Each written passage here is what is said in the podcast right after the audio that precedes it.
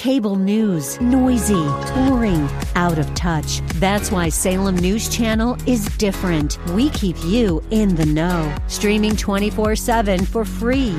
Home to the greatest collection of conservative voices like Dennis Prager, Jay Sekulow, Mike Gallagher, and more. Salem News Channel is unfiltered and unapologetic. Watch anytime, on any screen, at snc.tv and Local Now Channel 525. Yes, it is, and welcome back as we head into our third hour. Come to you live from the Guns Etc. studios. If you're on hold, we'll get to you in just a moment. I promise. I wanted to pick up on a conversation that started at the end of the last segment with Sandra in Peoria. Sandra, are you still with us? Yes, sir, I am. Thank, Thank you, for your patience. Thank you for waiting. Thank you for bringing up what you did bring up. Can I try and summarize it and you correct me if I have it wrong and then we'll get to discussing Uh, yeah. it? You bet. Your concern was, as I understood it, uh, as someone who has lived here, has lived in Chicago, that uh, it, it, the, the the divisions in this country have not only you know divided networks and divided people from one, one another, they've divided family and friendships from one another in a way over politics you've never seen before, and the uh, basic decencies and fundamental building blocks of society just don't seem to be there anymore, and it's because of politics. Help me out if I'm misstating a little of what you're saying. No, no, everything you're saying is absolutely Okay. true. Uh, yes, sir. Continue, please. Okay, well, let's discuss it a little bit. Uh, when did it? When did you first notice it? Um, I, actually, I noticed it when Trump first won the election. Uh, I the, the I didn't real I didn't think the Democrats would react the way they did. I thought it was something that would be passed the way you know both sides sometimes when they run for election. Um, they get upset and then they bang their head against the wall for a couple of days and then they get on with their lives. You know, politics is the we, you know, it's not supposed to destroy our relationships and family. It's not It's supposed to be that important in some respects. Exactly. Yeah. Yes, sir. It's important. It's important when we want our government to function right, which is right now. Yes, that's true. But it's not not to destroy. It's not worth destroying your friends, your family. The most important, you know, beings in your life, the relationships, which will, you know, be there for you at the end uh, politics is not going to be there for you, you know, at, at the end. I mean, it's only something we debate, we learn from, we share, we, we give and take. And that's how my father debated with us when we were growing up. He gave us the freedom to choose to be whoever we wanted, my parents. They gave us that freedom that, that both my parents came here, educated themselves, and you know what? They inspired us to do the same. And my father never spoke ill of the Democrat Party.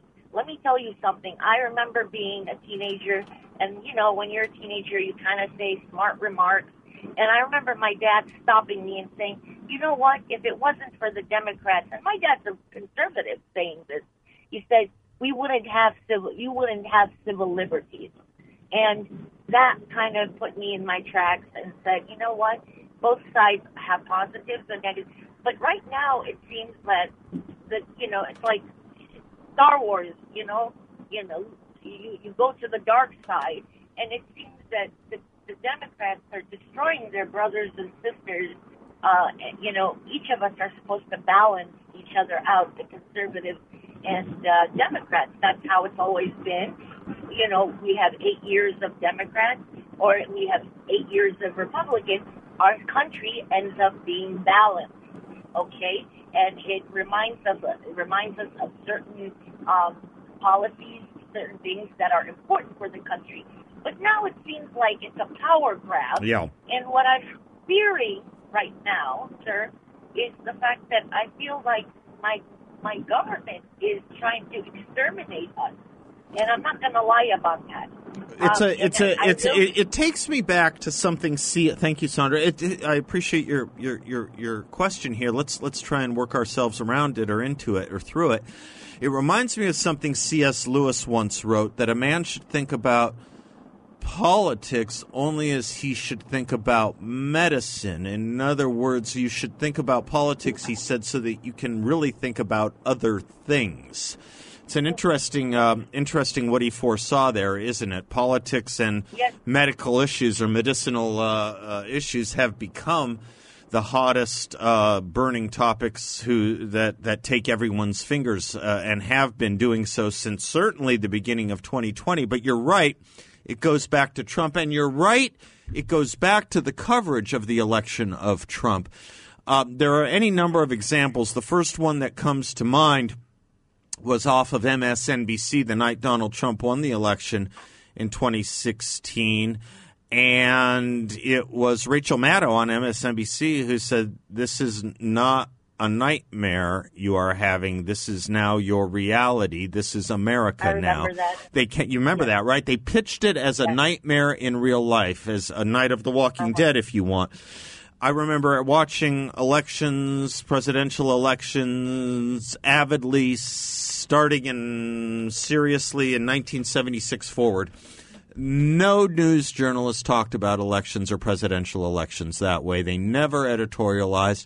Now, one could argue MSNBC wasn't exactly CBS or NBC. These people were opinion uh, were opinion hosts, but they were put on the same plane as NBC and CBS. And by the way, NBC and CBS did their part too, and they were just a very minimal centimeter away from the sentiments of Rachel Maddow. I, I, um, I heard an interview the other day with the. Uh, it's a stretch to call her this, but that's what she calls herself with the comedian Kathy Griffin. You remember Kathy Griffin, the redheaded Yeah, comedian yeah.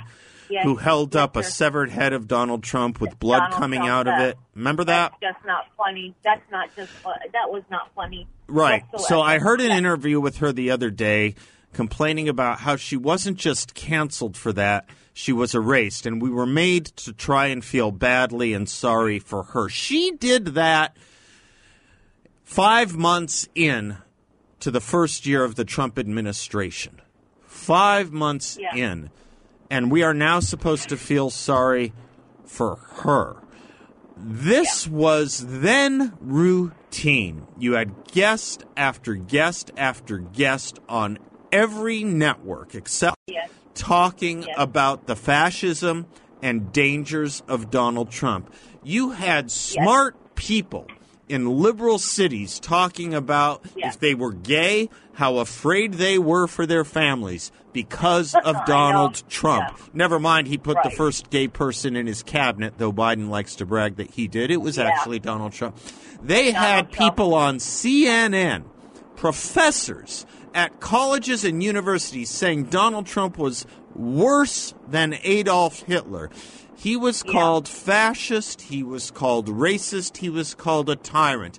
You inject that into the body politic on a repeating loop, and enough people are going to buy into that such that if you liked Donald Trump or voted for him or supported him, your friends, your family members thought of you as supporting a tyrant, a racist, and a fascist. Right.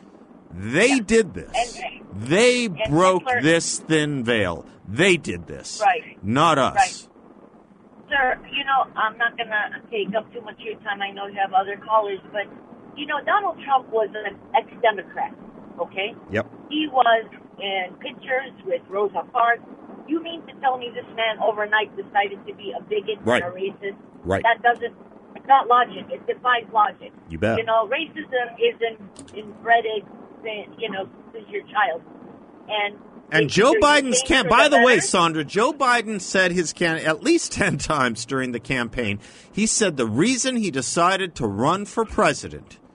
Uh-huh. Do you remember what it was that made him decide to run for president? Was when he saw Donald Trump Donald praise white supremacists. It's a lie. Yeah. It's a lie. The entire candidacy of Joe Biden was based on a lie. I don't know whether Joe Biden knew the lie or not. I don't know whether he knew it was a lie or not, but it was a lie that was perpetuated by the media. It Yes, didn't happen. Yeah. He didn't say it. They edited and cut it so that it made it look like that's what he was saying. It wasn't. It wasn't true then. It's not true now. But you and I are still laboring under the uh, impression from friends and family members that we support a party that represents fascism. And that's why there's a divide in this country. That's why there's a divide. Because they couldn't handle the fact that some of us actually believe borders matter, not just for other countries, but for this one.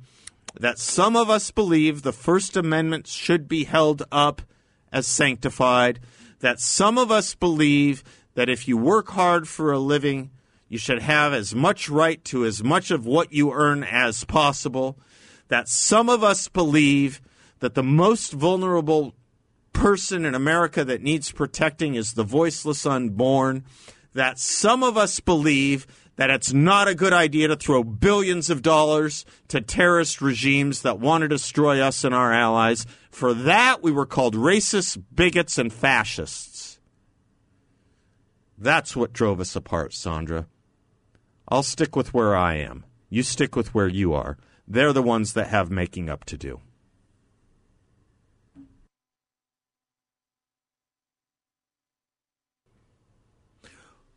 Welcome back to the Seth Leibsohn Show, brought to you live from the Guns Etc. studios. It is cold out. It is wintertime. You want to keep your immunity boosted. I can think of no better way to do that than the natural way through Balance of Nature, which I take every single day. Go to balanceofnature.com. Check out their fruits and veggies. It's the only whole food supplement with no additives, fillers, extracts, synthetics, pesticides or any added sugar outside of what comes from their powerful and potent blend of tomatoes, papayas, bananas, apples, wild blueberries, grapefruit, you name it red onion, red cabbage, garlic, carrot, kale, green onion. Balanceofnature.com. Get your fruits and veggies through the magic of their produce. Use discount code BALANCE. Balanceofnature.com, discount code BALANCE can take it every single day. And if you need a little extra pick me up, you can even take more. Rich is in Phoenix. Hello, Rich. Hi, good afternoon. How are you? Regarding the subject, I'm well. Regarding the subject you were just talking about, um, in 2016, I did not vote for Trump. I did not vote for Hillary either, but I was completely sold by the media that she was going to win by a landslide. So I voted Libertarian. And, you know, and then when Trump won, it's like we lived through eight years of Obama. You know, what's the big deal? Settle right. down. You know, right. Trump's in there four years. Let's see what he does. Well, I felt like he did great things compared to most politicians. So, you know, the Democrats call us Nazis and fascists and all this BS. And it's at, at worst, we call them hypocrites or misinformed and, you know, willing to talk about it. And they're not willing to. Maybe we should call them liars. You make a good point, Rich. You make a good point from before day one. From before day one, not only was he a fascist and a racist and a bigot, he was a he was a colluder with Russia. Um, he was a tyrant. Four years Yeah, Can you give me an example? Four years of this. Give me an example of the tyranny we lived under. Give me an example of the fascism we lived under. Give me an example of the racism and bigoted and big and bigotry we lived under. They cannot because he was not. They can't and they don't. Right. But they are liars. I mean, I don't know who is a bigger crook, Clinton or or the Bidens. I mean, they're they're neck and neck for the biggest crooks, Yeah. and nobody and nobody wants to talk about that. Nobody in the media wants to talk about that. And you know And- why, and- right? You know why. They've had a microscope. it, they, they don't want to talk about it because they don't really care about it. They don't really care about whether Joe Biden or his son's involvement with shady business dealings with other countries using his dad. They don't really care about any of that stuff compared to whether Donald Trump had shady business dealings with his family or with other countries. They don't really care about that. They care about any port in the storm of democracy they can put their ship to get the left wing ideological public policy in place. I don't think if we had nominated Jeb Bush and if Jeb Bush had beaten Hillary Clinton, it would have been any different. And the reason I say that, I don't think Jeb Bush could have beaten Hillary Clinton, but I don't think it would have been any different. And the reason I say that is the left and the media were saying this about Jeb Bush's brother. They were saying it about Ronald Reagan. They were saying about saying it about Barry Goldwater. They were saying it about Mitt Romney. It's just by the time 2016 had rolled around, the left had so funded and so taken over so many more institutions, including social media and its expansion, and including cable as well as network news and its expansion that the volume became louder and the ability for them to project those points of view not only got louder but became more accepted and more adopted because the average person isn't going to research for themselves. If the average person would research for themselves, there would be no new, no need for cable news. There would be no need for news. There would be no need for newspapers. The average person, no one who listens to this show is an average person any more than anyone who anyone who uh, pays attention to what Tucker Carlson is saying is an average person. Average people don't have time to do that kind of research. The average person hears what their friends say, they read what their what their what their what their friends and likes on Facebook say and on Twitter. They don't have time to do the research. So if they see something on Facebook, look, we have this in our movement a little bit too. Someone may have said to you at one point or another, Rich, oh, I heard such and such, and it's a rather extraordinary thing. I just can't think of a specific example, but you can think of something outrageous you may have. I've heard such and such. Oh, where'd you hear? I saw it on Facebook. That we have heard too on our side. We have heard it. But it proliferates throughout the left with a difference. The difference is that it's not just on Facebook. It's on cable television. And if something's on TV, it has to be somewhat true, doesn't it? it? Has a ring of truth. They wouldn't be lying to me. They wouldn't be telling me something they know to be untrue, would they? Well, think about it for a moment. Dennis Prager's very good on this point. Think about it for just a moment. If they're willing to call a New York businessman who, yes, gets the Tree of Life Award from the Jewish National Fund and gets the Ellis Island Award for helping minority communities, a guy who operates in one of the most multi ethnic places in the world.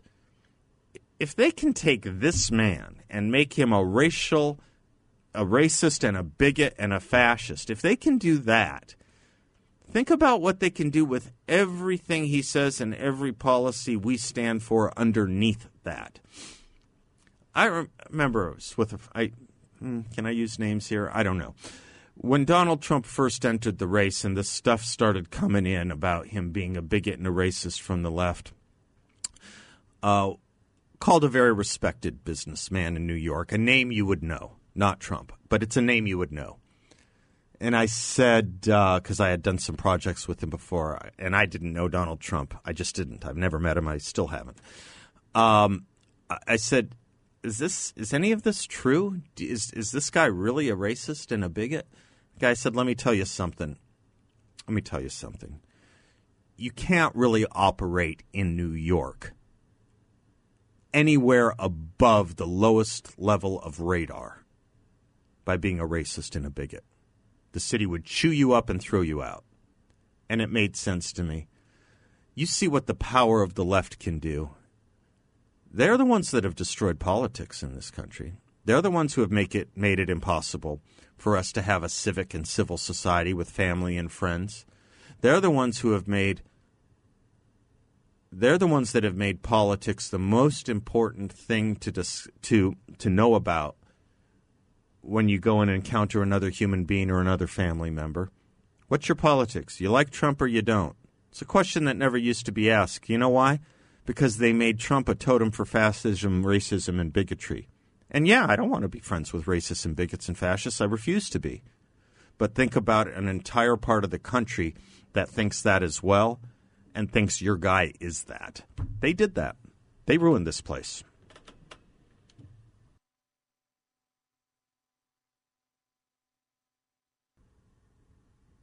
Welcome back to the Seth Leibsohn Show. Just as promised, it's a delight to bring you Josh Hammer. He is, as I have uh, mentioned before, among other things, the opinion editor at Newsweek, the host of the Josh Hammer Show, a syndicated columnist, and uh, a dear friend of this show as well. He wrote a column in Newsweek about a tricky issue, tricky because a lot of conservatives may be unused to it but one we have to get our heads around and around right.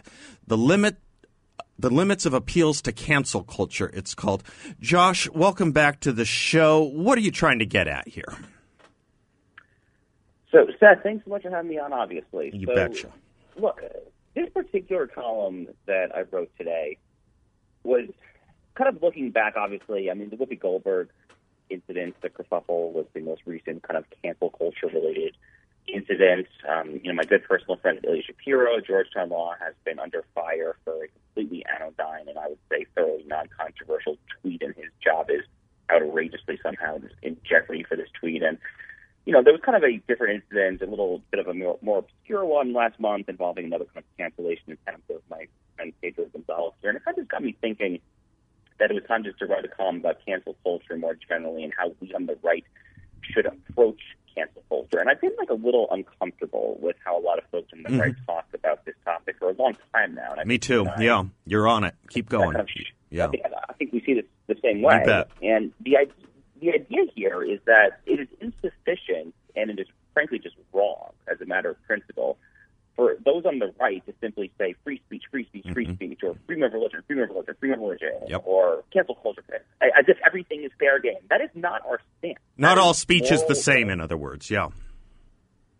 Yeah, it is. It, it is epistemic relativism. It is moral relativism. I mean, you know, I'm a lawyer by training. It brings me back, of course, to the famous line from Cohen versus California, 1971, where the court says, you know, quote one man's vulgarity is another man's lyric. Right. Um, the same thing that we saw Anthony Kennedy pen and the infamous Planned Parenthood versus Casey abortion case and the infamous mystery passage from 1992. This is not what conservatives believe. We believe that there is good and there is bad, that there is truth and there is untruth, and it's time to start acting like that. I think. Good. I, I, I, am glad you did that, and I'm glad you brought up the Cohen versus California case as well, uh, which was about uh, which was about a statement that said "f" the draft. I always liked uh, what our friend Hadley Arkes wrote about that. He said it's not as if you know we're just imagining things because the court certainly knew that he wasn't talking about the weather, right? we can't just apply any meaning to these things. But in your Newsweek column, you write the default right of center response to the rise of woke inspired cancel culture has been to, oppo- to oppose it to court in the name of free speech. Such a posture is certainly preferable to the diametrically opposite approach, but it mistakes the right's proper response at this current fraught juncture in our politics. I don't know if you'd agree with me, but let me try and put it this way, Josh when, um, for lack of a better example, when the uh, when the white supremacists marched in Virginia, okay, Everyone mm-hmm. said, well, of course they have the right to march. And I said, wait, do they? Do neo Nazis have the right to march? Really? That's where I start on all this. I don't know if you come down on the same place. I do, okay. emphatically so. Look, um, my 92 year old Jewish grandmother, bless her heart, she's still chugging along just as well as she was 20, 30, 50, 60, whatever years ago.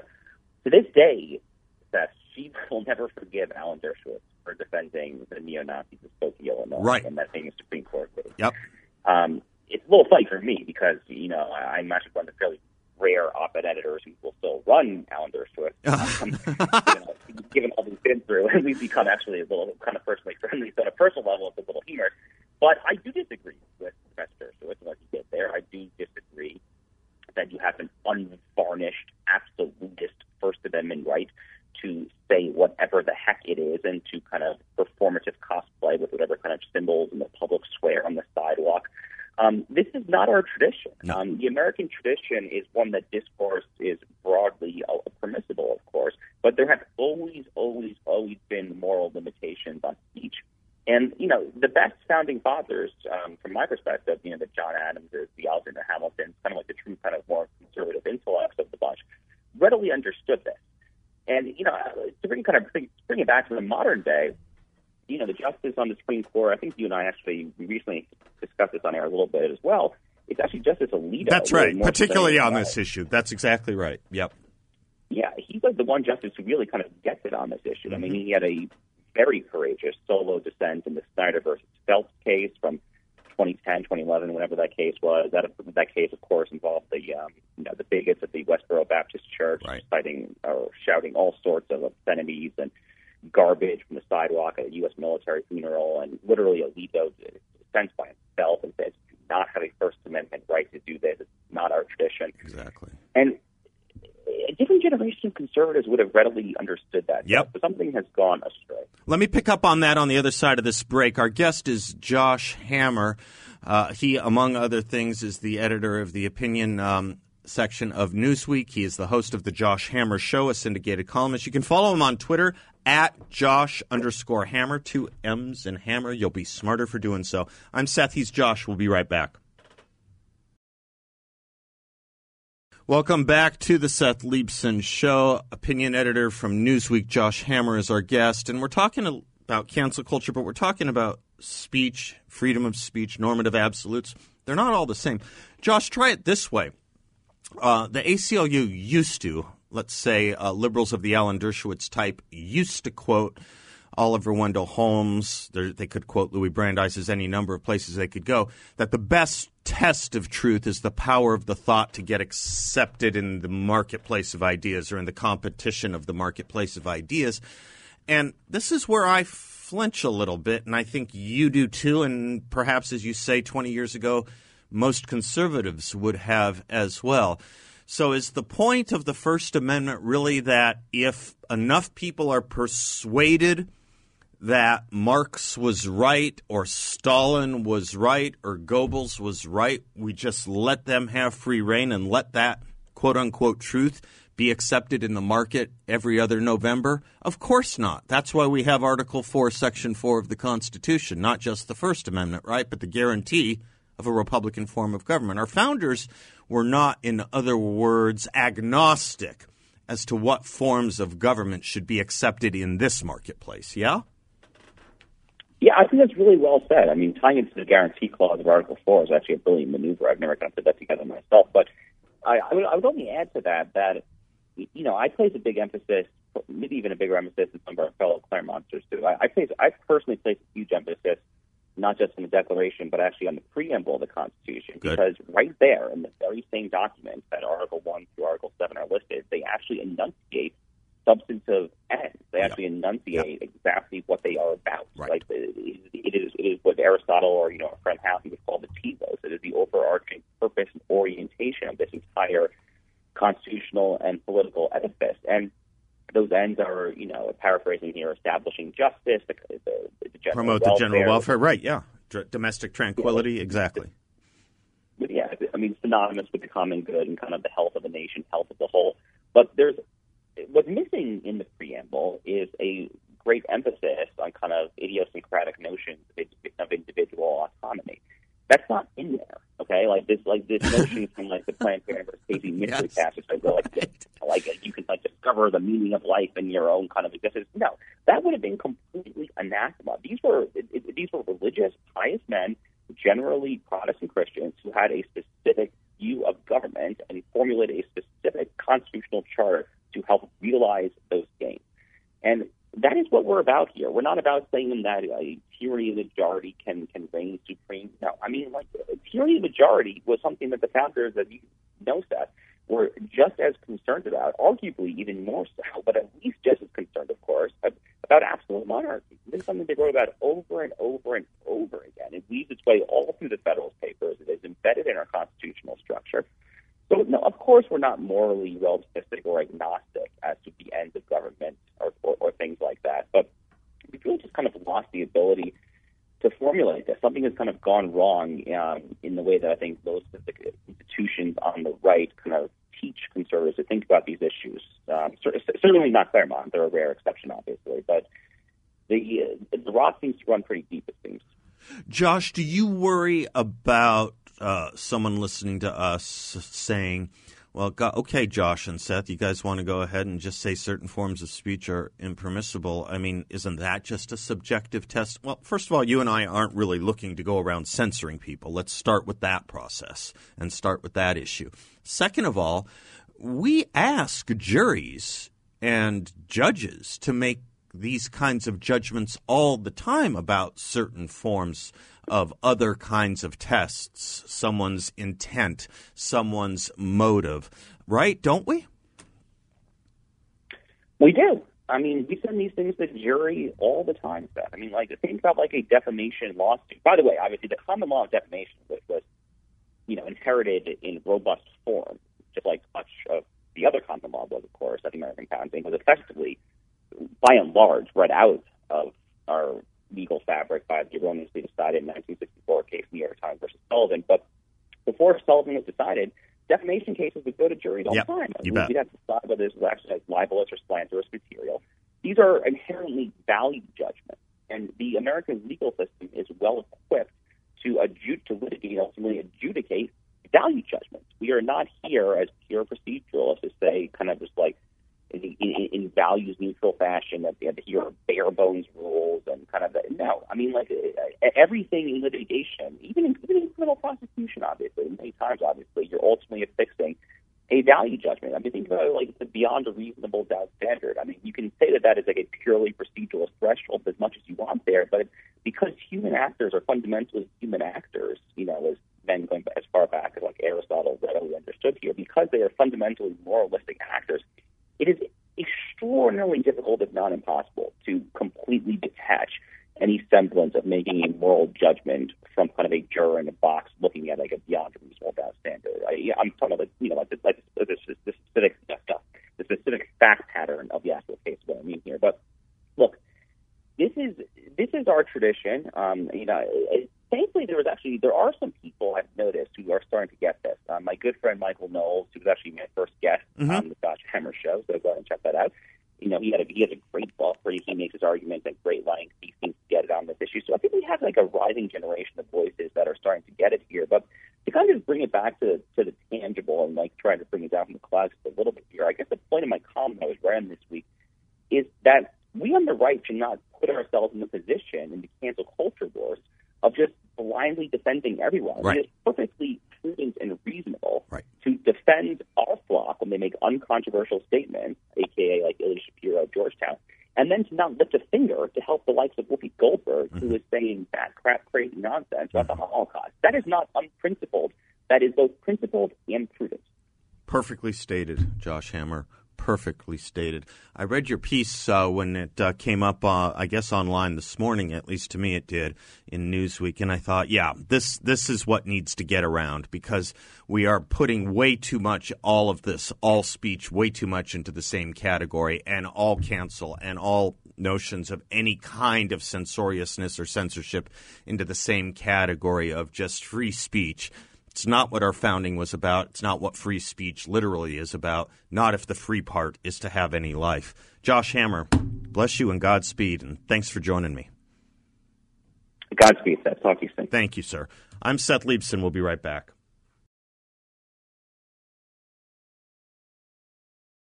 Thanks for spending some of your afternoon with us. Thanks for spending any of your time with us. Uh, we love having you with us, and we take none of you for granted. It means a lot that you would let us enter your cars, hearts, homes, and heads. You bet it does. Let me close that um, interview I did with Josh Hammer just a moment ago with a concluding thought from uh, my teacher, Harry Jaffa. Free government rests upon the consent or opinion of the governed. Law is an expression of opinion, and the opinion upon which the law rests is more fundamental than the law itself. In this and like communities, Abraham Lincoln said in the first of his joint debates with Stephen Douglas, public sentiment is everything. With public sentiment, nothing can fail. Without it, nothing can succeed. Consequently, he who molds public sentiment goes deeper than he who enacts statutes or pronounces decisions. He makes statutes and decisions possible or impossible to be executed. The Constitution was the creation of a people committed in the Declaration of Independence to the idea of human equality, which is to say, human dignity. Although the people is sovereign, its sovereignty may not be exercised in a manner inconsistent with the moral ground of its own authority. Think about that. Think about what the purposes of the Declaration were. Think about what the purposes of the Constitution were. Think about what the purposes of the First Amendment were. Think about the wholesale as well as the retail.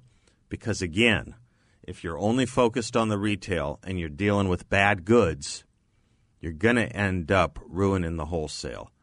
You're going to end up ruining the entire purpose of the project we call America, which is held together by something precious and unique the U.S. Constitution. We're here to preserve it, not experiment with it. I'm Seth Leibsohn. God bless you all. Have a great weekend.